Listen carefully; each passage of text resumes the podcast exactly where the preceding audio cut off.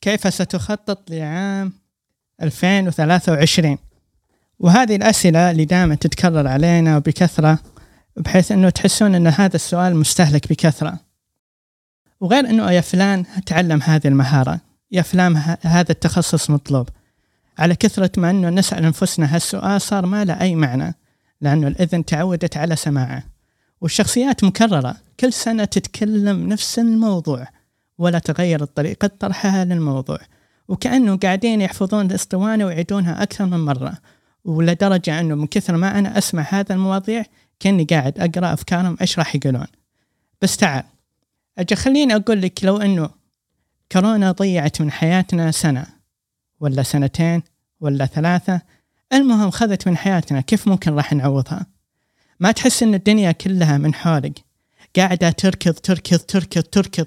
وتحس إنه أنت قاعد اللي في مكانك والناس اللي حولك قاعدة تركض. ما تشوف إن الدول قامت تتنافس على وضع خطط استراتيجية للنمو في الاقتصاد.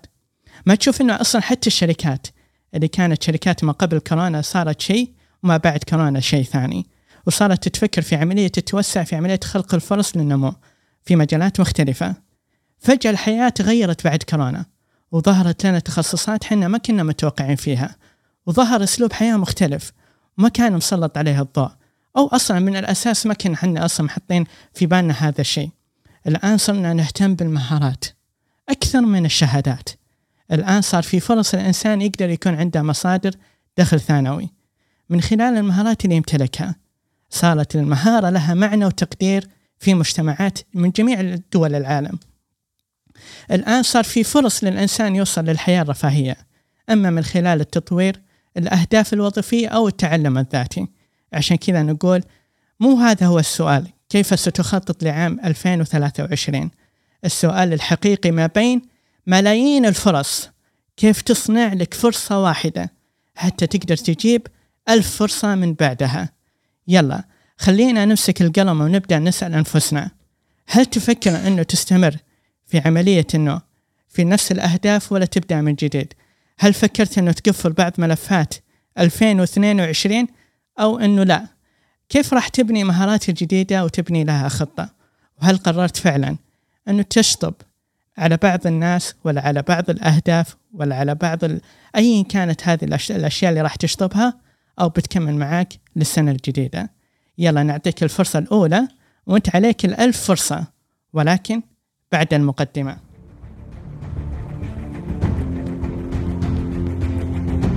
ماذا لو؟ المشاكل كانت كلها هدايا في حياتنا ونعم. ماذا لو؟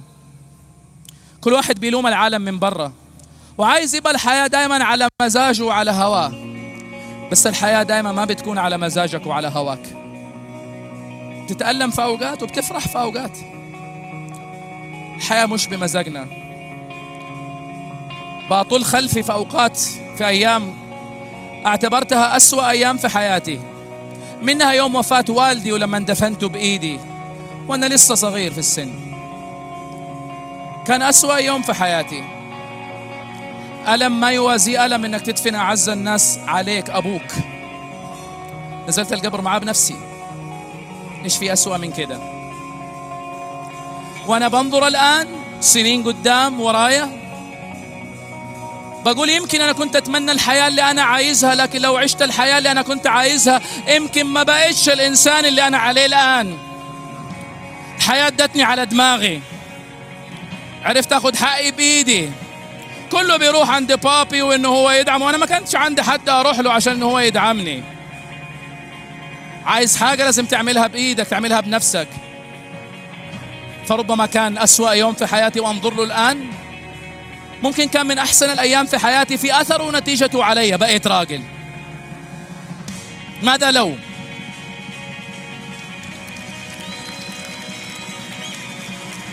ماذا لو المشاكل كانت كلها نعم في حياتنا؟ هدايا الله بيعطينا هي عشان نكتشف معنى ذاتنا وحقيقة أنفسنا. ماذا لو؟ ماذا لو كان كل مشكلة أنت مريت فيها كانت أوقات روحية؟ تقترب فيها من الله أكثر وتعرف نفسك أكثر. ماذا لو؟ حتى في أحلك أوقات الألم وأكثرها ظلمة. أعتبرها وقت روحي. تكتشف فيها نفسك أكثر. تقرب من الله أكثر. ماذا لو؟ أي حاجة بتحصل لينا كانت لينا مش علينا. وعشان نكتشف نفسنا أكثر ونقدر نكون أكثر. شباب كل مشكلة بتحصل ليك الحياة بتحصل عشانك مش ضدك. لو كنا فعلا مسيرين في هذه الدنيا واللي بيحصل لنا ملناش إيد فيه. ونؤمن ونسلم بقضاء الله. حتعرف إنه مهما ازدادت الأوقات صعوبة وظلمة لما تحس إنك أنت ضاع منك كل حاجة when all is lost. عايزك تفتكر حاجة واحدة. ألا إن نصر الله قريب. Victory is near. ألا نصر الله قريب. هذه العبارة اللي خلتني أفكر بشكل جدي. بعد كورونا وبعد المرور اللي حنا نمر فيها في حياتنا بعد الظروف اللي كلنا نعاني منها. بغض النظر عن القدرات والإمكانيات بغض النظر عن الظروف اللي إحنا نعيشها كلنا في هذه المساحة اللي قاعد يسمعنا. فأهلا وسهلا فيكم في مساحات سعيد.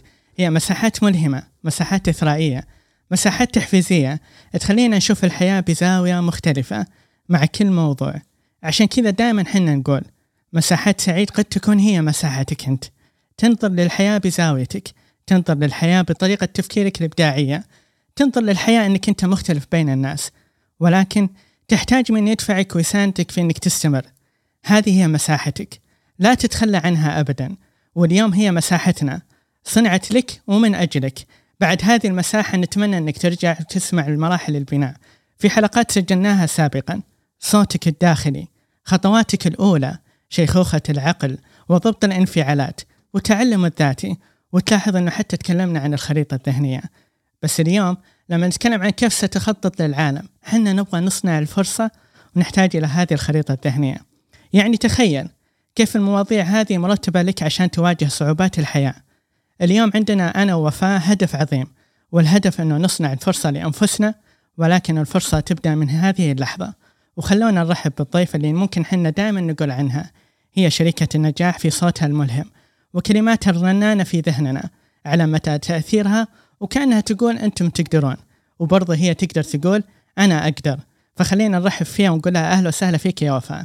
يا أهلا وسهلا فيك يا سعيد ومساءك سعيد وأهلا وسهلا بالجميع. يا أهلا وسهلا فيك. أه ودي والله أقول لك يا وفاء خلينا نسبق العالم نقول لك عام سعيد عليك وبإذن الله عام فيه ألف فرصة وفرصة. والله أنت استعجلت وجميل أنه يبدأ العام قبل بداية العام. وشكرا أنه يعني طرحت هذا الموضوع آه، كيف سنخطط لعام 2023 وجميل أن إحنا نفكر في هذه الآلية كيف إحنا بنخطط لهذا العام؟ هل فعلا التخطيط يعتمد على بداية عام ونهاية عام؟ وهل التخطيط أساسا يحسب برأس السنة وبذيل السنة؟ وهذا سؤال ترى عميق كنت أسأل نفسي هل إحنا هذا هو ترند إحنا قاعدين نركض وراه وإحنا قاعدين نتابع خطوات الآخرين في عملية التخطيط أو إن الموضوع عكس ذلك يعني الخطة تختلف. فخليني أسمعك وش السؤال اللي عندك؟ طيب أه قبل ما أسألك هذا السؤال كان أذكر أني كتبت في تغريدة عندي أو ثريد في حسابي وكنت دائما أتواصل مع الشخصيات وأحب دائما أسمع وأتحاور معهم في هذه الظروف اللي ممكن إحنا نعينها آه نعانيها. وكانت واحدة من الأشياء اللي ممكن إنه آه ليش يجي هذا الخوف اللي في نهاية السنة؟ آه ليش ما مو في بداية السنة؟ ليش ما يجي مثلا في نص السنة؟ آه نلاحظ إنه سبحان الله كذا كأنه قاعدين إحنا عايشين في غفلة وما نستوعب اللي قاعد يصير إلا في نهاية السنة ويقولون إنه أوه يلا تعالوا في تخفيضات حقت نوفمبر، أوه يلا تعالوا في تخفيضات اللي هي كريسمس اللي حقت كريسمس، نقول إنه أوه السنة مشت بسرعة بينما اللي يحقق الأهداف يقول إنه يا الله أنا في بداية السنة سويت كذا، أنا في نص السنة سويت كذا، أنا في فتلاحظين يا وفاء إنه سبحان الله حتى السنة فيها مشاعر فيها مواسم كذا الواحد ممكن يتحافظ عليها أو إنه يعني ممكن لا ما يطنش يطنش هذه الأيام بناء على الأهداف يمشي عليها وخطة استراتيجية وإلى آخره بس خليني أنا أتكلم معاكي ما في حد حولنا وخلينا قاعدين نستوعب وبس ودي أسألك اول شيء إيش تعني لك السنة الجديدة؟ أو إيش تعني لك اللي يقول لك سنة وسنة وسنة؟ قبل قبل السنة الجديدة وكل مرة نقول سنة سعيدة أنت قلت قبل شوي كلمة خطيرة قلت الخوف ليه الخوف؟ آه علشان نبدأ مثلا نخطط سواء بداية سنة أو نهاية سنة أو منتصف السنة في شيء مهم لازم نتخلص منه في معتقدات مختلة موجودة معنا ونشيلها كل مرحلة من مراحل حياتنا عادة الإنسان لما يشوف أنه في ناس حققوا الأهداف وأنا ما حققت هنا في معتقد مختل. هذا المعتقد هو معتقد المقارنة مقارنة ظرفي بظرف الآخر ووضعي بوضع الآخر. وقد يكون هذا الأمر معطل لي. فقبل ما نجي إلى أنه إيش تعني لي سنة جديدة هل أنا قاعد أشيل معي معتقدات مختلة؟ قبل ما أبدأ أنه آه، أشيل هذه الحقيبة أو هذه الشنطة وأعبيها بالأشياء اللي أحتاجها. وضرورية لأن رحلتي تحتاج حمولة أخف. وللأسف بعض الأحيان إذا طلعنا في الرحلة ناخذ أشياء نلبسها وما نلبسها ونكتشف لما إحنا نسافر ونرجع إنه في أغراض أخذناها ما نبغاها. لكن من باب الخوف وهذا الخوف يخليني آخذ حمولة زايدة. فعلشان كذا لازم كل واحد فينا اليوم ياخذ قلم ورقة ويكتب إيش المعتقدات المختلة الموجودة عنده. معتقدات شالها من الطفولة وما زالت موجودة معاه إلى الآن. في توديعك لكل سنة واستقبالك لكل سنة ما زلت تحمل نفس المعتقد وهذا نفس المعتقد المختل هو اللي مخلينا نتعطل شوي إنه إحنا ما إحنا بخفيفين حمولتنا ثقيلة. هذه الحمولة لو خففناها شوي بنبدأ نمتلك أدوات تساعدني إني أستقبل السنة الجديدة أو مو بالضرورة سنة جديدة أستقبل خطتي بطريقتها الجديدة أو خلينا نقول بصورتها الجديدة. هذا الجزء وقفني صراحة سعيد لما قلت أنت مشاعر خوف. وعادة مشاعر الخوف تعطل الناس يعني يعني مثلا لو واحد فينا تعرض إلى نتوء في في جلده تلقى طول اليوم متعطل لمدة أسبوع هو يبحث في جوجل. ويروح للدكتور ويتأكد إنه ما في إلا كل خير وإنه ما في أي إصابة وما في أي مشكلة. مع ذلك يرجع مرة ثانية يتأكد ويحاول يدخل على جوجل ويحاول يستكشف ويسأل الأصدقاء. وهذا القلق وهذا الخوف يعطل مساحة كبيرة. بعض الأحيان إحنا نحتاج إنه فعلا نجلس مع أنفسنا ونخصص وقت خاص ما يزيد عن عشر دقائق أو خمس دقائق كل يوم إنه أنا وش خايف منه أو أنا وش قلقانة منه. وأبدأ أكتبها على ورقة. مجرد هذا التفريغ للحمولة يخليني أقدر أكمل المسير وأنا أخف حملا لأنه لا يمكن أحد يدخل سباق وهو يعني معدته ممتلئة بوجبة دسمة. دائما يدخلون سباقات تكون حمولتهم أخف حمولتهم الجسدية والنفسية والحمولة تلقى دائما ما معه شيء يشيله. هو يدوب قاعد يحمل جسده فقط. فهذه النقطة بس حبيت سعيد إني أكد عليها لأنها من خلال إنه الأشياء اللي مريت فيها من خلال دراستي في موضوع التخطيط والإدارة وكيف الإنسان يبدأ يخطط اكتشفت إنه إحنا عندنا معتقدات مختلة سواء موجودة في الشركات أو موجودة على صعيد الأسر. ويبدون الأفراد اللي بعدها يتبنون هذا المعتقد المختل. فلذلك نبغى نجلس مع أنفسنا قبل ما نبدأ في عملية التخطيط نسأل وش عندي معتقدات مختلة وشلون ممكن أتخلص منها. السؤال الثاني إيش تعني لك سنة جديدة؟ وهذا أنا أعتقد. سم. سم قولي. لا تفضلي. لا لا خليني أسمع منك. تفضل. لا لا أنا ودي قبل ما تدخلين على إيش تعني لك السنة الجديده أه ترى برضو يا وفاء لو بتكلم بصدق يعني الخوف إنه بعض الأحيان إنه العمر يمضي. في ناس ترى تؤمن إنه العمر إذا مضى كأنه فات كل شيء. لما يوصل مرحلة إنه مثلا أنا لما وصلت العشرين أو أنا راح أفقد البراءة الموجودة اللي في داخلي. لما نوصل مرحلة الثلاثين أو أنا راح أفقد المرحلة اللي دائما أمر الشباب والزهور وإلى آخره. لما أوصل مرحلة الأربعين كانوا أنا فاتني كل القطار. وترى كأنه الحياة انتهت. الخوف ترى لدرجة وفاء أنه أقول أنا طيب لما أدخل الحين سن الثلاثين ودخلت خمسة وثلاثين وسبعة وثلاثين هل إنه فعلا أنا أبدأ أطلع بشخصية إنه خلاص أنا نفس الشخصيات اللي أشوفها إنه لازم أكون ثقيل وما أبدأ أفكر إنه لا يمكن في فرصة أحققها وأبحث عنها وإلى آخره؟ أو إنه لا فعلا. ترى لا الخوف هذا ممكن يكون موجود في داخلنا بس نقدر نتغلب عليه. بس كيف راح نتغلب عليه؟ هذه الأفكار المسمومة اللي موجودة اللي في داخلنا وخذناها موجودة في مجتمعنا راح تأثر علينا. عكس لما الواحد يطهر أفكاره بحيث كل سنة يبدأ يفكر إنه هل هذه الأفكار تكون واقعية ومنطقية لظروفك اللي أنت عايشها الآن؟ يعني لحظة شوي لما ما تكون عندك هذه الفرصة أنت ما صنعت لك فرصة. طيب أنت مبسوط على هذا الوضع اللي أنت فيه أنت اللي انت موجود فيه؟ ما, ما تبغى تتحسن من نفسك؟ ما تبغى تطلع من هذه الظروف اللي أنت فيها؟ إلى متى وأنت تقعد على هذه الحال؟ ليش يظهر الخوف في نهاية كل سنة؟ ليش ما يظهر الخوف في بداية السنة؟ ليش إنه التوتر يصير عندنا؟ نوصل لين نهاية السنة ونبدأ نقول إنه أوه أنا ما حققت الهدف أحس إنه في شيء قاعد يصير.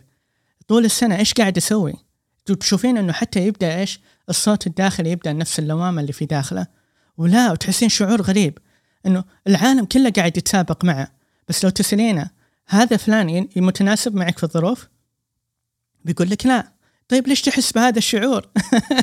أنت عندك هدف واضح بناء على خطة واحد اثنين ثلاثة أربعة خمسة ستة. أنت مو جيت على طول تبغى توصل لأعلى قمة. أنت عشان توصل للقمة استمتع بالرحلة. في عندك أحباب عندك عندك العاطفة عندك الأسرة عندك كل هذه الم... حتى الترفيه الطلعات الخرجات. أنت تبغى تستمتع في حياتك. الحياة مو كلها بس عبارة عن تحقيق أهداف. الحياة عبارة عن إنه كيف تقدر تحقق السعادة في أصغر الأشياء. مو بإنك تخلي الخوف هو يسيطر علينا. وهذا اللي يخلينا نبدأ إنه برضه تلاحظين الخوف برضه يتدخل في عملية فقدان الثقة الموجودة اللي في داخلنا. في البداية عندي ثقة إنه أقدر أنا أمشي. بعدين نوصل مرحلة إنه أنا أقدر أسوي أي شيء أنا أبغاه في مرحلة العشرين. هذا الشعور موجود في داخلي. بعدين أوصل مرحلة الثلاثين يبدأ هنا الشعور إنه لا بدأ يبدا إنه أفقد الأشياء اللي أنا قاعد أسويها وإنه أنا الطموح اللي كنت أسعى له وأحس إنه بدأت تتقيد الطموحات. ليش كذا طيب؟ فهمتي علي؟ هذا الخوف اللي يتولد منه أشياء كثيرة من بعده فإيش تعني لك هذه السنة؟ والله شوفي سعيد قبل ما أدخل للسنة آه كلامك اللي أنت قاعد تقوله قبل شوي كلام عميق ترى وهذه أسئلة موجودة عندنا كلنا في شيء مهم جدا يعني أنت قبل شوي حطيت مقطع الأستاذ رشاد فقيهه لما تكلم وقال إنه ألا نصر الله قريب آه بعض الأحيان إحنا نستعجل يعني كبشر وما عندنا موضوع الصبر أو آه، التأمل في الأحداث اللي قاعدة تصير في الحياة. ونبغى كل شيء يصير الآن الآن ولا أنه خلاص؟ وهذه المشكلة أنه إحنا نبحث عن النتيجة وليس الاستمتاع بالعملية اللي أنا قاعد أنفذها في هذه اللحظة. يعني نجد بعضنا مثلا آه، يقدم شيء وهو قاعد يقدمه بدل ما يستمتع فيه ويعيشه بكل تفاصيله ويذكر كل ما تم فيه قاعد يفكر في اللحظة التي تلي هذه اللحظة. فهنا نجي في أنه لا إحنا اللي طلنا المتعة في هذه اللحظة ولا إحنا بنستمتع في اللحظة اللي تليها. هذا أمر. الأمر الثاني أنه عندنا مشكلة اللوم. في فرق بين جلد الذات والمواجهة مع الذات وسؤالها والاستفسار والفهم وإني أنا فعلا أدخل في عمق نفسي وأبدأ أفهم هل هي فعلا حقيقة أنا أبغى أتغير لأجل إني أنا حابة أتغير ولا إني أنا قاعد أتغير لأجل إنه آه، عيني آه، على الآخرين وعيني على نهاية السباق وإنه أنا رجلي آه، يعني في بداية المضمار لكن عيني ممكن تاخذني على جهة وتخليني أسقط. وهذه مشكلة إنه لما يكون عندنا مثل ما قلت يعني قبل شوي المقارنة وعندنا اللوم وعندنا أيضا مشكلة ثانية غيرها إنه نبدأ في عملية يعني التضليل للمواقف اللي تمر في حياتنا. فعلشان أنا لما أدخل سنة جديدة أو خلينا نقول خطة بطريقة جديدة مو بلازم سنة جديدة لأني أنا صراحة بيني وبينك ماني من المؤمنين أنه في بداية سنة ونهاية سنة لازم أنت تبدأ تضع لك خطط. لأن بعض الأحيان في خطط أساسا تبدأ في نصف السنة وبعضها تبدأ في نهاية السنة وبعضها تبدأ في أول شهر أو شهرين من السنة بناء على إيش؟ بناء على أنت وش تبغى أنت كإنسان وش تبغى. لكن إنه ظهر عندنا إنه ارتباطنا برأس السنة هذا شيء إنه الناس يظهرون إنتاجاتهم إنجازاتهم يحتفلون وإن إحنا نشاهد فلان اللي حقق الشهادة الفلانية وفلان اللي حقق مثلا الارتباط الفلاني. لما ذكرت يعني قبل قليل موضوع العمر والسنوات إنه إحنا قاعدين نمشي وإنه لا يفوتني العمر هذه مشكلة الكل يتعرض لها اللي هي مشكلة المحتال. آه عقلية المحتال اللي ما يبغى يفوت شيء اللي يبغى يلحق على كل شيء. لكل شيء له مقدار. الله سبحانه وتعالى لما خلقنا لكل شيء له قدر. وهذا القدر إذا كان في توفيق من رب العالمين للإنسان والإنسان أساسا واضح له الغاية والمقصد لحياته بيبدأ يركز. لكن لو أنا بقعد أقول ليه أنا الحين وصلت عمر مثلا الثلاثين؟ ما سويت زي سين وصاد من الناس. هي تراها ما هي آه، سباق. أنا لازم أدخل مع الناس لازم أنتهي من الجامعة في الوقت الفلاني وأرتبط في الوقت الفلاني وأجيب أطفال في الوقت الفلاني وأزوجهم في الوقت الفلاني وأموت في الوقت الفلاني. لا الحياة مو كذا الحياة يعني نجد أنه بعض الصحابة أعمارهم كانت صغيرة جدا لما الله سبحانه وتعالى توفاهم. لكن حققوا الشيء الكثير في فترة عمرية زمنية صغيرة جدا والبعض منهم ما وصل إلى الإنجازات والإبداعات إلا في مراحل متقدمة منهم النابغة الذبياني. نبغى وبدأ عملية النبوغ عنده في عمر الأربعينات ومنهم من نبغ وكتب وحفظ في عمر الثمانينات. ونجد الآن نماذج يعني تكسر قاعدة العمر تكسر قاعدة الخوف في مسألة الخطة. فبرجع لسؤالك إيش تعني لك سنة جديدة؟ بقول لك سنة جديدة تعني لي إصبع وضع على خريطة العالم. ولو قلت لي وش معنى إصبع وضع على خريطة العالم؟ لو كل واحد فينا فتح الخريطة كلها للعالم ووضع إصبعه على أي موضع من هذه الخريطة أنت وين تبغى تكون في هذا الموضع في الخريطة؟ وتكون مؤثر لمن سبقك ومؤثر في حياة من بعدك. وانت بتكون في هذه الخارطة وش إصبعك ووضعك في هذا المكان إحنا تعودنا أن نشوف مواضع دول لكن ما تعودنا أن نشوف أنفسنا في وسط هذه الخريطة فلذلك من الأسئلة المهمة اللي إحنا لازم نسأل أنفسنا أنا أشتغل ليش؟ علشان وظيفة؟ طيب لو كان يجيني راتب أساسا من غير هذه الوظيفة ويجيني أساسا دخل مادي أنا أشتغل علشان إيش؟ إيش مفهوم العمل بالنسبة لي؟ ماذا يعني لي عمل؟ العمل إذا فعلا غيرت فلسفته بتتغير لي أصلا نظرتي للخطة وتتغير لي نظرتي للسنة الجديدة. إيش يعني لي العالم من حولي؟ أنا إيش أبغى أسوي في هذا العالم كله؟ أنا أساسا ليش موجودة؟ أنا ليش موجود في هذا الكون بهذا الشكل؟ هل لي هدف أنه لما أكون في الوجود أني فعلا يكون لي موضع إصبع في الخريطة ولا ما أبغى يكون لي هذا الموضع؟ فهذا هو ردي يا سعيد على ماذا تعني لك سنة جديدة؟ وممكن تكون السنة الجديدة برضو يا فهم. عامل مع عوامل اللي زي ما يقولون مؤشرات قياسية بحيث إنه تقدر تسوي عقد. وأنا دائما أقول سبحان الله إنه الإنسان ما يلتزم مع نفسه إلا بشيء واحد الوقت. يعني لولا الوقت ما كان عندك التزام. فأنا أقول أنا عشان أخلص واجباتي لازم أحط وقت إنه في خلال هذا اليوم. طيب السنة الجديدة ممكن هي عبارة عن أشهر؟ عبارة عن أربع أشهر. كل أربعة أشهر ممكن تحط هدف معين بحيث أنه تحقق هذا الهدف. السنة الجديدة ممكن عبارة عن 12 شهر وكل شهر تحقق هدف بحيث أنه يعطيك النمو لكل شهر. السنة الجديدة ممكن تكون عبارة عن مرحلة في الحياة عبارة عن رحلة زمن لا أكثر ولا أقل. فالسنة الجديدة هي مفهومة مختلفة عنا كلنا. في طريقة استخدامها لهذا المصطلح ولا لهذا العامل الزمني أو في عملية أنه نستهدف هذا الزمن في صالحنا أو في ضدنا. فعشان كذا أقول سبحان الله وفاء. الحين لو إحنا نتفقنا أنه هذه السنة موجودة موجودة. هي ما الحياة ماشية ماشية. بس متى نأخذ فكرة أنه أبدأ من جديد ولا أكمل أنا نفس ما أنا الحين؟ والله شوف سعيد وأنت تتكلم عن الوقت من الكتب اللي مرة أثرت فيني صراحة وكان لها مع الكتاب كان على أيام السيديات كان في للكتاب هذا سيدي مؤلف الكتاب ألف كتاب سماه المحاضرة الأخيرة. لك أن تتخيل أن أنت قاعد تعطي محاضرة وهذه المحاضرة هي آخر محاضرة في حياتك. راندي بوتش آه هو آه يعني من المتحدثين والدكاترة في هارفارد وأعطى هذه المحاضرة لما اكتشف أنه هو أصيب بالسرطان. وكان يدور على كل الجامعات ويعطي هذه المحاضرة في آخر مقطع كان يدوب يقدر يوقف. فكان تكلم عن نقطة مهمة جدا. وقال إنه من الأشياء اللي انتبه لها إنه الوقت مهم في حياتنا كلنا. وإن المسألة في مسألة الخطة وللأسف بعض الناس لما يضع خطة كأنه داخل حرب والخطة هي متعة. أنا كيف أبدأ أخطط بمتعة؟ كيف أبدأ ألعب لعبة التخطيط ب آه، يعني استمتاع وابتسامة؟ كيف إنه أنا أبدأ أشيل قطع وأركب مكانها قطع مثل لعبة الأطفال وأكون فضولية الطفولة يكون عندي فضول مثل فضول الأطفال. أنت قبل شوي قلت ما أبغى إنه أفقد براءتي مين قال إنه إحنا كل ما كبرنا لازم نفقد براءتنا؟ في التخطيط ما تفقد براءتك ابدا وفي التخطيط لابد إنه يكون عندك نوع من أنواع الفضول عشان أنت تكمل. بعض الناس يقول لا أنا هذا الشيء ما أبغى أكمله وبوقفه وفي هذا الشيء لا أنا ببدأ اكمله في شيء اسمه تدوير. وبدينا إحنا نعرف إنه تدوير الملابس تدوير الأغذية تدوير القطع تدوير الأشياء حتى الخطط تدور. وحتى الخطط نقدر إن إحنا ندورها ندورها بما يناسبني أنا ما يناسب الآخرين. يعني قبل شوي أنت تتكلم عن موضوع إنه الزمن ويوزع التخطيط بناء على ثلاثة أشهر أربعة أشهر نص سنة آه، يعني ربع سنة. هذا شيء راجع لكل شخص يجد أن الخطة تتناسب مع مقياس أهدافه. ما هو مقياس أهداف الآخرين؟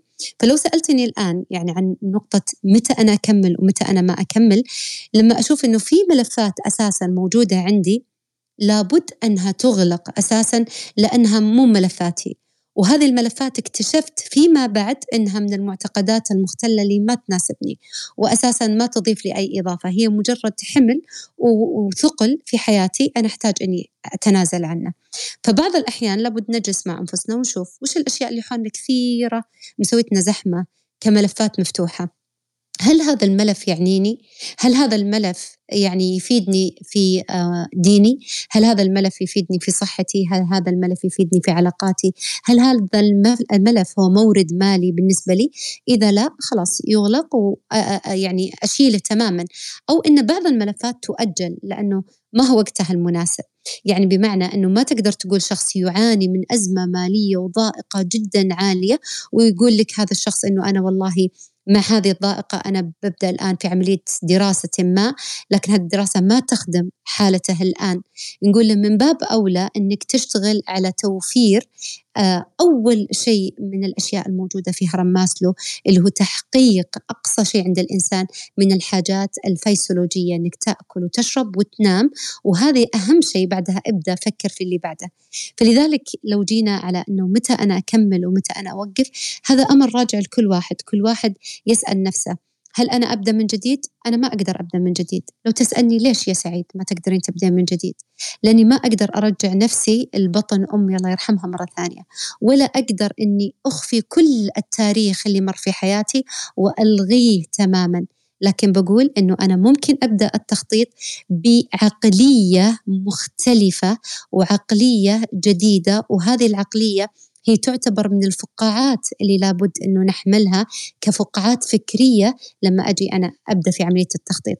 فأبدأ أغير توجهي الفكري أبدأ أغير آه، صحتي العقلية. وما تلاحظ قبل فترة لما كنا كلنا في كلب هاوس وبعدين نقلنا كلنا المساحات تويتر ما لاحظت يا سعيد إنه في مساحات فتحت كلها تتكلم عن الصحة النفسية وعن تأثير العقل وكيف إحنا نتكلم كأفراد إنه العقل يؤثر علينا؟ نعم أنا أحتاج في هذه المرحلة لو شفت إنه موقف الإكمال وعدم الإكمال ما يحتاج إلى أنه أنا أبدأ من جديد. أنا أحتاج إلى تغيير تفكير وعقلية صحية نفسية جديدة عشان أنا أقدر أخطط بشكل جيد.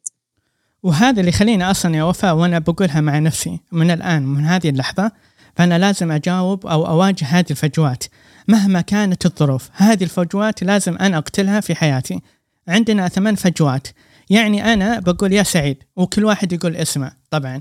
ففجوة الافتراض يا سعيد ابتعد عن فكرة أنه أنك راح تنمو بكذا بشكل تلقائي. لا تعتمد أبدا على الحظ. فجوة المعرفة لا تقول لي أنا ما أعرف أنمو. يا أخي اعرف إيش هي نقاط القوة الموجودة اللي عندك، اعرف إيش نقاط الضعف اللي موجوده اللي عندك، إيش حاب إنك توصل، وين رايح تبغى توصل، وليش أنت قاعد تتسع في حياتك، وش اللي الدافع أو القوة الموجودة اللي في داخلك. الفجوة الثانية عبارة عن فجوة التوقيت، لا تقول لي والله بنتظر السنة الجديده عشان أحقق الشيء، مستحيل يا سعيد، ابدأ من هذه اللحظة، بقول برضه ما أنتظر الوقت المناسب اللي يخليني أقول إنه هذه هي الفرصة اللي أنا راح أنطلق فيها بحيث إنه نص السنة ولا نص بداية السنة، لا هي عبارة عن خبرات متراكمة. عبارة عن إنه أنت قاعد تسعى تسعى تسعى إلين ما توصل للنقطة اللي هنا تبدأ إنه يكون وقت المناسب. فجوة الخطأ. لا تقول لي أنا والله يا سعيد أنا أخاف انه أخطأ. ترى كلنا نخطئ ونعيش ونكملنا في حياتنا. يا ما كثر خطأنا وبرضو عايشين مستمرين في حياتنا. ما في أحد ممكن يلاحقنا ما في أحد يحاسبنا إلا أنفسنا. فجوة الثانية عبارة عن فجوة الكمال. أنا أبغى كل شيء يكون بيرفكت أنا أبغى كل شيء يكون آه اللي أطمح له أنه أعلى شيء. يا أخي ابدأ بخطوة بسيطة. عشان تقدر هذه الأشياء اللي قاعد تسويها لو توصل لأعلى قمة بالهليكوبتر ما راح تقدر هذه القيمة اللي أنت وصلت لها فسقوطك جدا سهل بينما لما أنا قاعد أحقق الخطوة بخطوة خطوة بخطوة ما راح أحد يجي يأثر علي لأنه أصلا قاعد أبني نفسي بنفسي بمهارات وخطوات وإلى كل شيء. الفجوه الثانية هي فجوة الإلهام.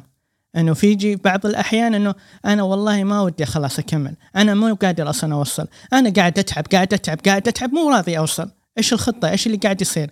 فتبدأ توهم نفسك في أشياء غير حقيقية. يا أخي هذا الإنسان قاعد يمشي صح وهذا الإنسان ومدري تدري أنا أصلا أحس إنه أنا أنا إنسان متمكن في المهارة. بس مو قاعد تركز على جوانب جديدة اللي هي المهارات الناعمة مثلا. ففجوه الإلهام إنك توهم نفسك في أشياء غير حقيقية. عيش الأرض. شوف الأرض اللي أنت تمشي عليها. إيش قاعد تشعر فيها؟ هل الأرض حارة ولا الأرض باردة؟ هل أنت أصلا قاعد تمشي صح ولا قاعد تعرج؟ عدل خطواتك هل أنت قاعد تمشي تمشي سيدة سيدة بس مو قاعد ترجع؟ ترى بعض الأحيان الرجوع للوراء هي تخليك تقفز قفزتين إلى الأمام. فبعض الأحيان إحنا نرجع نحتاج إلى خطوة للوراء. تجي الفجوة اللي بعدها فجوة المقارنة. الناس كلها أفضل مني. يا سعيد مو بهذه الطريقة اللي تفكر فيها. أنت تحتاج إلى عقلية النمو. يا أخي ظروفك مرة مختلفة. ظروف إمكانياتك وقدراتك كلها مختلفة. بعضهم يقول لك عنده الحساسية في مواجهة الآخرين. فعشان كذا التنمية أو النمو عنده يكون صعب. بينما يجي واحد ثاني يقول أنا أيوه أنا أقدر أتعلم بشكل سريع. بقول لك هذه قدراتك وهذه إمكانياتك. فعشان كذا أنا راح أقتل هاي مقارنة موجودة اللي في داخلي. وبالعكس راح أركز على نفسي. واقارن أشوف نفسي إنه أنا كنت كذا ووصلت لهذه المرحلة. فأقول يا الله قديش أنا قاعد أشتغل على نفسي. الفجوة اللي بعدها فجوة التوقعات وفجوة إنه أنا متوقع إني راح أحقق هذا الهدف في خلال هذا اليوم. طيب لو ما حققته إيش ممكن يصير؟ إيش راح يرجع عليك هذا الأثر؟ إيش اللي راح تسويه؟ ففجوة التوقعات لا تتوقع دائما أعلى شيء توقع أسوأ شيء بحيث إنه لو صار شيء أنت أصلا مجهز لهذا الشيء. خليك متوازن في عملية التوقعات وبالعكس استمتع في حياتك زي ما قالت وفاء. ترى هي عبارة عن حياتك أنت مو حياة الآخرين. ما راح أحد يصفق لك. حتى لو أحد صفق لك راح يتعب بكرة وبعد بكرة إلى يوم انها راح ينت... هذه التصفيق راح يوقف. طيب كيف راح تعزز لنفسك؟ كيف راح تقوي اللي في داخلك؟ كيف راح تحافظ على صمودك في خلال هذه السنة كاملة؟ قلنا السنة عبارة عن ممكن عن اربعة شهور. ممكن تكون عبارة عن 12 شهر. ممكن واحد ثاني عبارة عن هو يوم بيوم. واحد ممكن يكون مريض في المستشفى فمحسوب عليه هذه الأيام. بينما الثاني ممكن لا عبارة عن أربع شهور. بعضهم يقول لك لا أنا من قوة التسويف اللي عندي ما يهمني هذا الوقت. أنت وين في هذا الموقع؟ فعشان كذا إحنا نحاول قد ما نقدر ونرجع لهذه الفجوات نقتلها ونبدأ بداية حلوة مع أنفسنا من هذه اللحظة. ما كان يهمني أفتح المساحة قبلها ب 30 12 أو إنه قبلها حتى نقول إنه واحد واحد. يهمني إنه أنا كيف أعرف أبدأ من نقطة البداية بحيث إنه أنا أعرف كيف ممكن أنمو من خلال هذه اللحظة. عشان نصنع هذه الفرصة اللي إحنا نبحث عنها اللي راح تفتح لي ألف فرصة من بعدها وبعدها وهذا اللي خليني أقول يا وفاء هل أنه فعلا تشوفين أنه الصعوبات اللي نواجهها في في حياتنا كلها مع كل بداية تلاحظين أنه أو أي خطوة نبدي فيها بداية شيء حياتنا ما إحنا متوقعين فيها إنه أصلا أصلا كل بداية جديدة تلاحظين في أشياء ما تعودنا عليها وعشان كذا هي صعبة. آه شوف أصعب شيء آه قلت أنت قبل شوي آه لما قلت آه لازم ويجب وهذا الإلزام والواجب من من اللي أصلا ربانا عليه إنه لازم تخلص بسرعة لازم تنام بسرعة لازم تاكل بسرعة لازم تطلع بسرعة لازم لكن في شيء مهم جدا إنه إحنا نسأل أنفسنا أنا أبغى هذا الشيء ولا لا؟ لما أقول إنه أنا أبغى أصل لهذا الهدف وأخطط لأجل هذا الهدف لما يكون في رغبة ومعها يعني قدرة وموجودة بدافع أنا أقدر أتحرك. لكن لما أشعر أن هذا فيه إلزام يعني لما نشوف واحد مثلا يؤدي تمارين يقول لازم أنحف أنا لازم أنه أنا أكون أقل وزنا. غير شخص ثاني يجي وهو يقول أنا أبغى وأريد أن أصل لهذه الدرجة من الوزن المثالي لعدة أسباب صحة شكل آه، قدرة على اللياقة الجسدية. وهذه بعد ترى من الفقاعات اللي إحنا تكلمنا عنها علشان الإنسان يوصل إلى تخطيط صحيح يحتاج أيضا إلى صحة. لكن عشان ما أدخل الأمور في بعض في كلمة قلتها قلت سوف والتسويف دائما يقولون لك إن أكبر جنود إبليس سوف. هو جندي من جنوده. إن الإنسان يبدأ بكلمة سوف سوف سوف فنعرف إن هذا الإنسان الآن دخل في جند من جنود إبليس. لكن الأهم من هذا وذاك يا سعيد لما تقول كيف تشوفين الصعوبات اللي نواجهها في البداية؟ البدايات أساسا أي إنسان بيبدأ في يعني موضوع بيدخل فيه هذا الموضوع اللي هو بيدخل فيه أو إنه يبدأ في عملية مثلا ممارسة أمر ما هو معتاد عليه يبدأ في مرحلة آه، مرحلة تدرج للتعلم. هذه المنطقة أساسا ما هي منطقته ما يعرفها. لو سألت أي شخص ساقل أول مرة في حياته بيقول لك والله كان صعب الموضوع والله كنت خايف كنت بموت. لكن بعد فترة من الزمن الإنسان هذا ما مات. صار يسوق وهو أساسا ما عاد يعني يلتفت يعني للطريق بشكل مثل التفاته في المرات الأولى. لأن الصعوبة هذه خلته يكون واعي لكل مخاطر ممكن تواجهه في الطريق. فالصعوبات أساسا وجودها هي للنمو. إحنا عشان ننمو أكثر إحنا عشان نتطور أكثر عشان إحنا نطلع من عصر الظلام إلى عصر النهضة. ولو رجعنا إلى التاريخ نجد إنه في عصور الظلام نجد أنه ما كانوا الناس يعرفون ما عندهم لا وعي ولا عندهم إدراك. لما ظهرت العصور اللي يسمونها عصور النهضة ونهضة العلوم ونهضة الدول ونهضة الأشخاص متى وصلوا لهذه النهضة؟ وصلوا لها من خلال مرورهم بصعوبة عدم الوعي ومرورهم إلى المعرفة. لما الإنسان يبدأ يعرف ويبدا يكون إنه واعي. فنجي هنا إلى الصعوبات تخلينا نعلم نعلم أنفسنا صح أنا أعرف نفسي صح. وأبدأ أؤمن بأن الله سبحانه وتعالى ما أوجد هذه الصعوبة عبثا ولا يعني طرحت في طريقي بشكل عبثي إنما هي لتطوير تطوير روحيا تطوير جسديا تطوير عقليا تطوير على إنه قدرة المواجهة إنه أنا كيف أواجه هذه الصعوبات الموجودة في الحياة.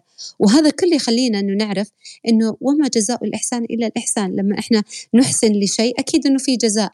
وإحنا عارفين إنه لما أنا أعلم وأؤمن أكيد في جزاء لهذا العمل والإيمان.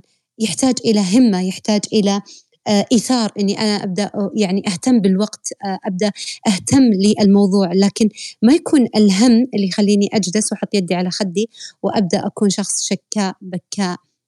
أبدأ مثلا أجتر الألم. لكن الأمر كله يحتاج الصعوبة هذه إنه في البداية كل الناس صعب بالنسبة لهم إنه أنا أمسك يعني ماوس وإني أنا أمسك تطبيق جديد أنا ما أعرفه. لكن فيما بعد أنا قاعدة أتطور فيما بعد أنا قاعدة أتحسن فيما بعد أنا قاعد أصلا أتصدق على نفسي لأني أصبحت شخص غير محتاج للآخرين. والشخص الغير محتاج للآخرين بالعكس هو عنصر مساهم في المجتمع هو عنصر مطور لنفسه وللآخرين. ليه؟ لأنه اكتسب مهارة. صار عنده قدرة على أنه فعلا يعول نفسه وأيضا يكون معول للآخرين في ذات الوقت. أحسن من الشخص اللي يكون دائما في حاجة ماسة إلى أنه تواجد الآخرين عشان ينقذونه من كل أزمة هم ممكن يواجهها. فالصعوبات في البداية هي عملية تطوير هي عملية تنمية شخصية هي عملية القدرة على أنه أنا أتعامل مع نفسي مثل ما أنه نفسي أهم من وظيفتي. فهذا لما أنا أقول أنه المشكلة لما توجد في الحياة هي أساسا أنه تطوير للذات وأيضا أنه أنا أعطي هذه الذات أهمية أكبر من وظيفتي لأن هي أساسا وظيفتي في الحياة. وهذا اللي يخليني أقول أنه بديت أفكر ما بين نفسي نفسي ولما أسمع صوتك يا وفاء وأقول سبحان الله بعض الظروف كأنها تحضرك للمستقبل وبعض الظروف تقول لك إنه إيوه أنا عشان أبغاك تقدر الأشياء اللي تسويها. وبعض الظروف إنه لأنه أنت أصلا ما كنت متعود على هذه الحياة. يعني لكل بداية أنا أقصد مو بداية السنة إنه بداية الأشياء اللي قاعد تبحث عنها. يعني مجرد إنه بتعلم مهارة معينة هذه خطوة بداية. طيب تمكنت من مرحلة معينة هذه خطوة بداية للمرحلة اللي بعدها. فحنا عبارة عن تراكم خبرات تراكم حياتية تراكم مشاعر تراكم كل الأشياء اللي قاعد نعيشها. تذكرت أول مساحة يوم قلت لي هل أنا برجع لبطن أمي؟ الله يرحمها ويغفر لها ويتغمد تروح الجنة وأبدأ أنكر كل هذه الأشياء؟ مستحيل يا عالم مستحيل. هي عبارة عن كلها تراكم. كيف أنا راح أتعامل مع هذا التراكم؟ فهي كل مرحلة أنت تعيشها سبحان الله تدرين يا إيش كنت أقول برضه؟ كنت أقول ما بين نفسي ونفسي أقول طيب حتى لو كل مرحلة جديدة كيف ممكن أنا يعني أصنع شخصية مناسبة لهذه المرحلة؟ هذه النقطة اللي تهمني أنا كثير. هذه اللي لما أوصل للقمة يقول لك سبحان الله القمة لما توصل لها أوكي وصلت للقمة. ناس كثير راح توصل للقمة. بس اللي يحافظ على القمة هي عبارة عن مرحلة شخصية جديدة لازم تصنعها عشان تحافظ على هذه القمة. فهمتي علي؟ فأقول انه برضه من ناحية أخرى. لو أنا الحين وصلت مرحله السقوط أو تتذكرين لما استضفناك برضه يوفى عن السقوط والنهوض. في مرحلة إنه ممكن أنا أطيح تحت في في القاع. كيف ممكن أنا هنا أحضر الشخصية اللي تعلمتها من زمان وكانت حاضرة الشخصية في عملية أنا من الخبرات اللي تراكمين اللي تفيدني الحين إنه أطلع من هذا القاع. وما أستسلم بالظروف اللي قاعدة تصير حولي. فهذه هي المقصود إنه كيف الواحد يستفيد من الخبرات الموجودة اللي عنده يواجه فيها صعوبات الحياة. نعم لكل بداية فيها تحديات ولكن تقدر تستفيد من هذه التحديات بناء على التراكم الموجود اللي عندك.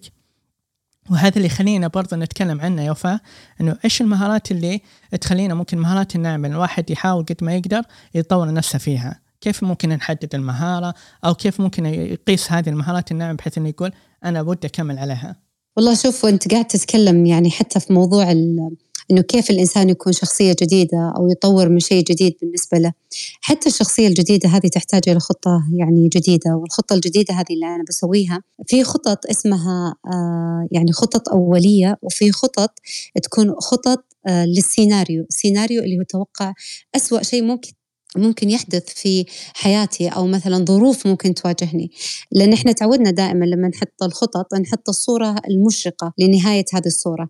لكن بعض الأحيان في في الطريق في في مطبات وحتى في الطيران عادة هم يحطون سيناريو للمطبات الهوائية ويحطون سيناريو لو تعرضت يعني الطائرة إلى مواقف خطرة فهم في البداية كانوا يعطون تعليمات. يعني بداية الرحلة يعطونك تعليمات. البعض من الناس يبدأ يلتفت لهذه التعليمات بعين يعني الاهتمام ويبدأ فعلا مركز مع المضيف والمضيفة، البعض الآخر ما ما أهتم، وهذه مثل الحياة، الحياة فيها تعليماتها، في توجيهات، في خطوات أنت لازم تحطها بعين الاعتبار، يعني لن نكون دائما على نفس رتم الصحة ولن نكون دائما على رتم الأمن سواء الأمن في البلد أو الأمن في يعني المكان اللي إحنا نعيشه أو الأمن في يعني في يعني قيس الأمان بأشكاله المعتدة. ونسأل الله العلي العظيم أن يحفظ هذا البلد وأمن هذا البلد.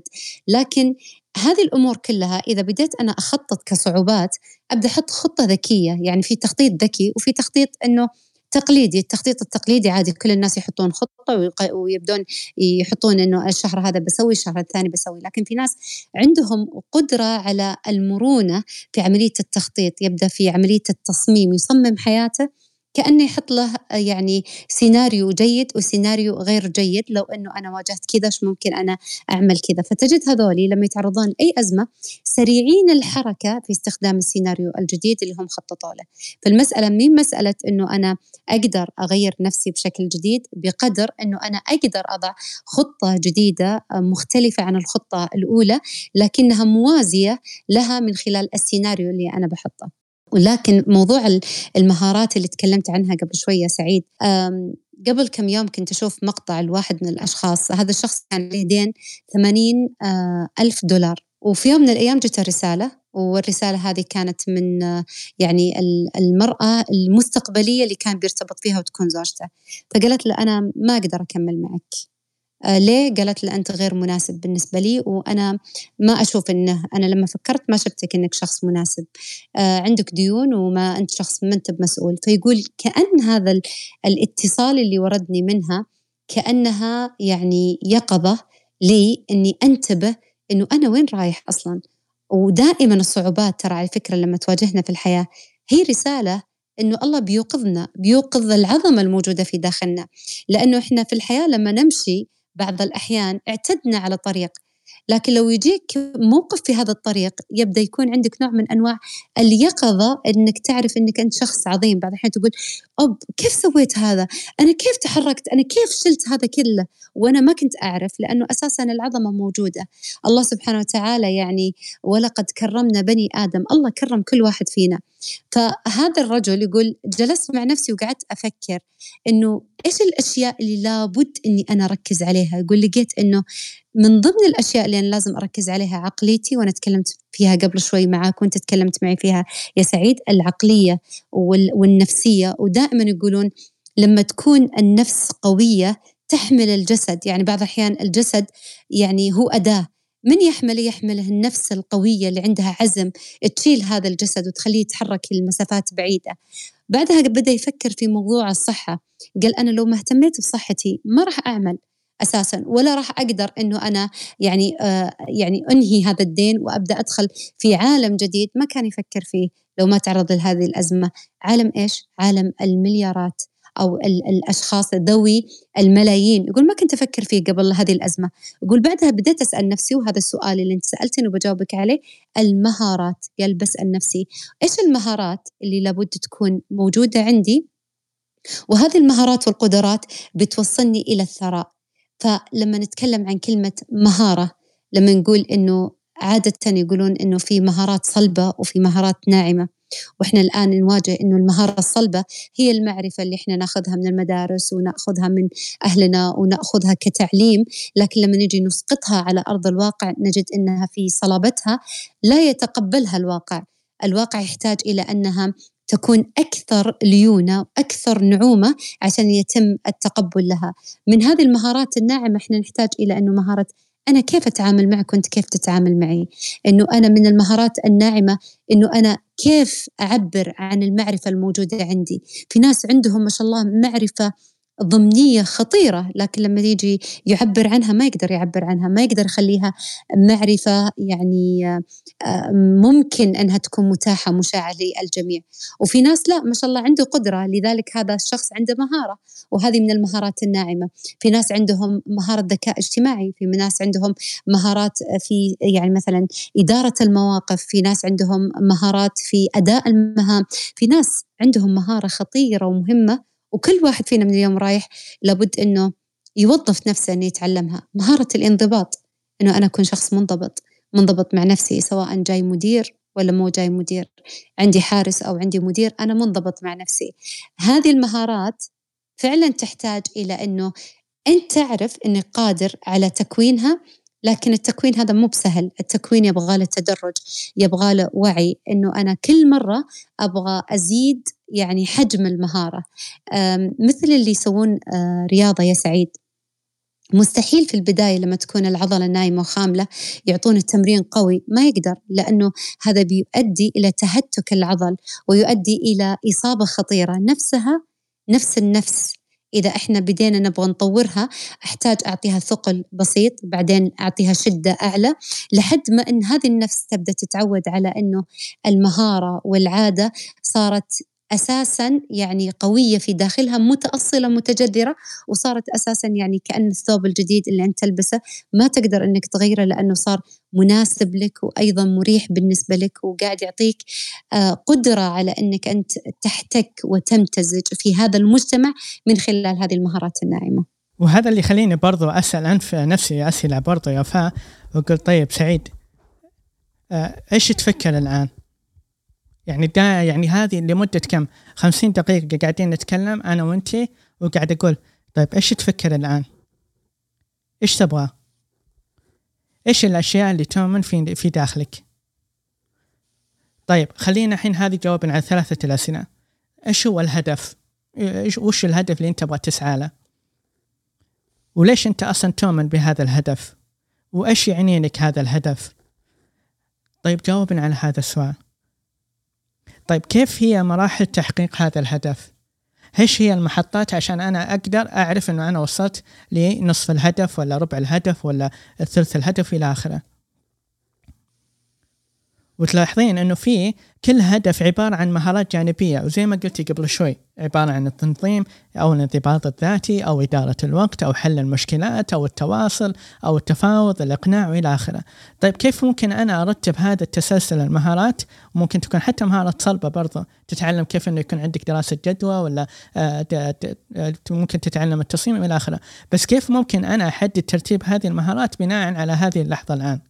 بحيث إنه أقدر أنا زي ما يقولون أحط لها خطة خريطة ذهنية بحيث أو خريطة للمهارات اللي أنا أسويها. بحيث إنه أنا أعرف إنه قاعد أمشي صح قاعد أنمو مو قاعد أبني كل شيء من جديد. فأنا قدامي بيت كيف راح ابني هذا هو السؤال. فعشان كذا أقول إنه سبحان الله آه، برضو لا تنسى الشخصيات. يعني في شخصيات في حياتنا كيف ممكن يعني لازم أوزن ما بين هذه الشخصيات. ممكن هذه الشخصية أحتاج إلى عملية الاستشارة. مو عيب الواحد يستشير. ممكن لا هذه الشخصية عبارة عن ممكن أحد قاعد يستنزف طاقتك من آه، يوميا. مو مو قاعد تستشعر هذا الشيء. ممكن تكون هذه الشخصية عبارة عن أنه آه، الأسرة. كيف تحافظ على الأسرة وتوزن في الوقت عندك؟ أو كيف ممكن أنا أوزن علاقاتي ما بين الكل كلها؟ أو إيش هي العلاقات النمو اللي تساعدك تنمو معاها وتخليك توصل للهدف؟ هذه الأسئلة اللي ممكن الواحد نسأل فيها أنفسنا. برضو جاني سؤال يا وفاء بيني في كذا في خاطري يقول طيب أنا قاعد أحقق أحقق أحقق هل أنا وثقتها ولا لا؟ لأنه مجرد أنه أصلا أنا لما أحقق الأهداف وما قاعد أشوفها قدام عيني فتوثيقها لما أشوفها قدام عيني أقول أبدأ إيش؟ أست يعني النشوة ترجع من جديد إنه آه أتذكر هذا الموقف وكيف الشعور راح يرجع لك من جديد في داخلك. مو بس انك خلاص تشوفها بس في عقلك آه تفكر فيها في عقلك ما تقدر تنعش هذه المشاعر. بس لأنه أنا أشوفها قدام عيني أبدأ أستشعرها من جديد. وكأنه قاعد يتحمس من جديد إنه لا فعلا كمل. شوف إيش قاعد تحقق قدام عينك. مو قاعد تفكر فيها. لا قاعد تشوفها قدام عينك. طيب قلت إنه إيش هو الأثر؟ وهذا اللي يخليني أفكر دائما. أنت قاعد تمشي تمشي تمشي تمشي تمشي تمشي. طيب استنى شوي شوف وراك إيش قاعد تسوي. قاعد تحفر زيادة ولا قاعد تمشي صح؟ ولا قاعد تنقز؟ ولا قاعد إنه إيش هو الأثر اللي قاعد تسوي في حياتك؟ والأثر دائما يكون عليك أنت وعلى المحيط اللي حولك. لأنه سبحان الله أتذكر يا وفاء أقول الإنسان إذا اهتم في نفسه وطور في نفسه اللي حوله راح يتنعم معه. يعني الأب إذا نجح الأهل راح يتنعم معه. آه الإنسان نفسه إذا نجح راح حياة الرفاهية اللي راح تتعزز عنده مفهوم الرفاهية اللي يبحث عنها. فعشان كذا إحنا نقول إيش هو الأثر اللي ممكن تمشي عليه؟ هل أثرك صحيح أو لا؟ ف وهذا اللي يخليني وفاء أقول أفكر عشان كذا أنا في بداية المساحة جبت طاري كورونا. وتشوفين إنه الحياة تغيرت بعد كورونا وتحسين إنه كل شيء تغير. بعدها وصار في قيمة للأشياء الصغيرة. هل إنه فعلا قاعدين إنه كان كذا أحد أعطانا كفو صحينا من هذه الحياة؟ بدينا نشوف إنه الطبيعة قاعدة تتغير؟ والله شوف يا سعيد يعني أفكارك اللي طرحتها خلتني أفكر في أشياء كثيرة. ولما جبت يعني طاري كورونا وتكلمت عن كورونا إنه كأنه كل شيء حولنا تغير في مشكلة قاعدة تصير عندنا لما نجي نخطط يعني قبل كورونا أو بعد كورونا. إحنا نحتاج إنه نتغلب على شيء اسمه يعني انعدام الأمن عند التخطيط. يعني بعض الأحيان الإنسان يقول أبغى أخطط بس خايف خايف إنه ما يصير هذا الشيء. وهنا مهم ان نتذكر دائما إنه كل عمل إحنا قاعدين نعمله الآن بنكافئ عليه في وقت من الأوقات اللي الله سبحانه وتعالى محددها بفرصة. تحسن هذا العمل فيه أكثر. يعني إحنا مشكلتنا نبغى زي ما قلت قبل شوي الكمالية. كورونا لما جت جت كأنها يعني تهدئة العالم كله وكأنها تبغى تهدئ يعني أنفسنا في عملية السباق. ودائما يعني لما تشوف أي أحد دخل سباق وبدأ في عملية الجري دائما يرتبون لهم تسلسلية السباق. يقولون لهم لما تسمع انطلاقة الصفارة الأولى انطلق بأقصى قدرة تستطيع عليها. ولا تخلي أحد يسبقك في هذه المحطة. بعدها يعطونا يعني تكنيك ثاني يقولون له هد آه يعني رتم الركضة حقتك وخليك ما بين المشي والهرولة حتى تستعيد مرة ثانية طاقتك وقدرتك الجسدية. وبعدها يقولون له انطلق مرة ثانية فتلقى الرتم يتدرج بين سرعة وبين تهدئة وبين سرعة وبين تهدئة. في الحياة كنا محتاجين كبشر كلنا إلى التهدئة. كنا ماشيين بطريقة سريعة جدا كأن السباق هذا إذا ما شاركنا فيه بأقصى سرعة ممكن إنه كل شيء ينتهي. وجت لحظة قالت إنه نعم في وقت كل شيء بينتهي. فعلشان كذا اقعدوا في أماكنكم ابدوا في عملية إعادة التفكير. في تشكيل الأولويات والأهم أن ذكرت الأسرة. وذكرت من باب يعني الأشياء المهمة عندنا أيضا الصحة. وكانوا الناس كثير على استعداد تام أنهم يضحون بالأموال مقابل الصحة.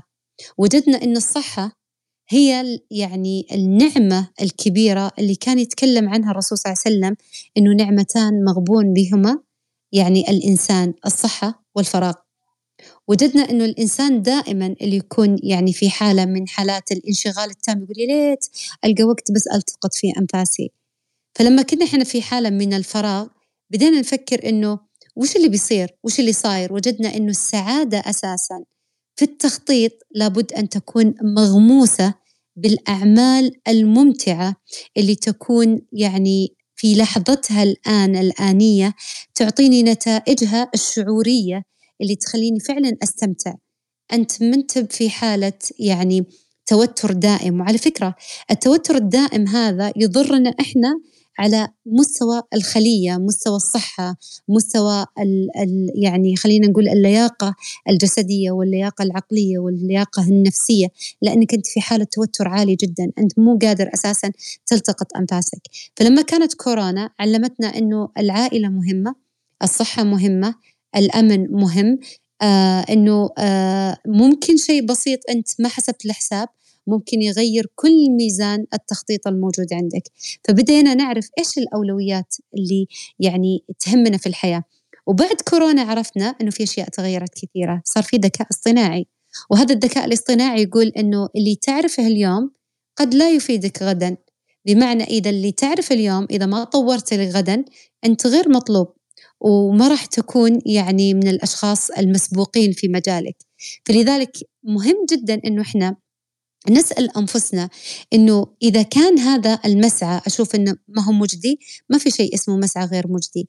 لكن في مسعى يقودني إلى اتجاه جديد أنا أبدأ أعمل على تخطيط آخر مختلف.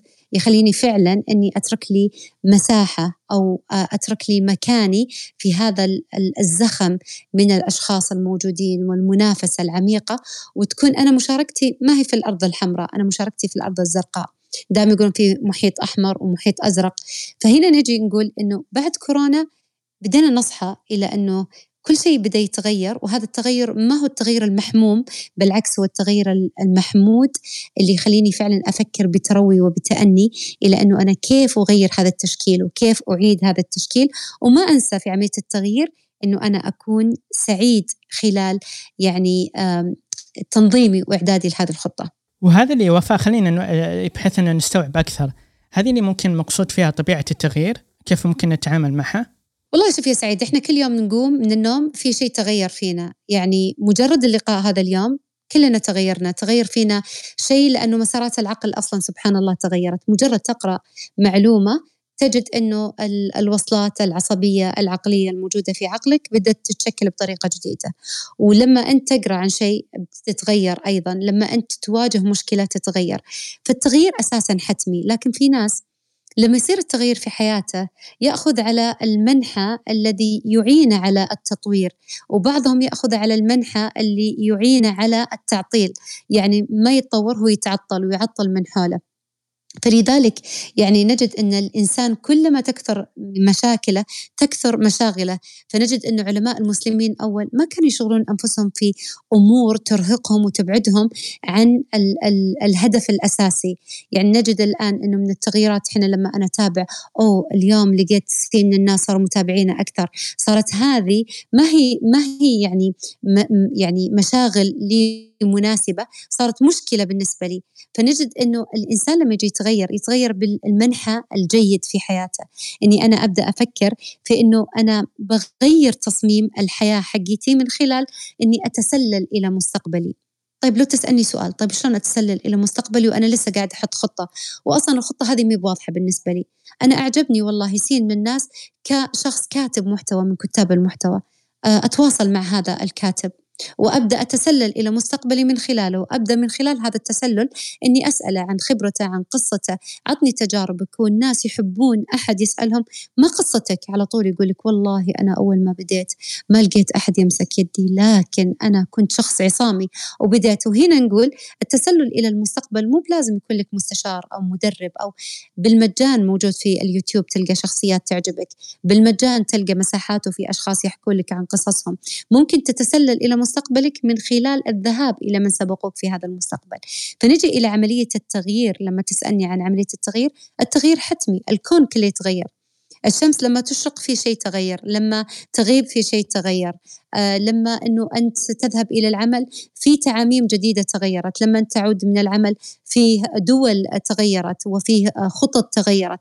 الأمر هذا كله حتمي لكن لابد أن يكون في مرونة فكرية عقلية سلوكية أني أنا أبدأ أعرف أنه هذا التغيير حتمي ولكن لابد أني أنا أطوع هذا التغيير في حياتي لما يفيدني ويعينني في هذه الحياة.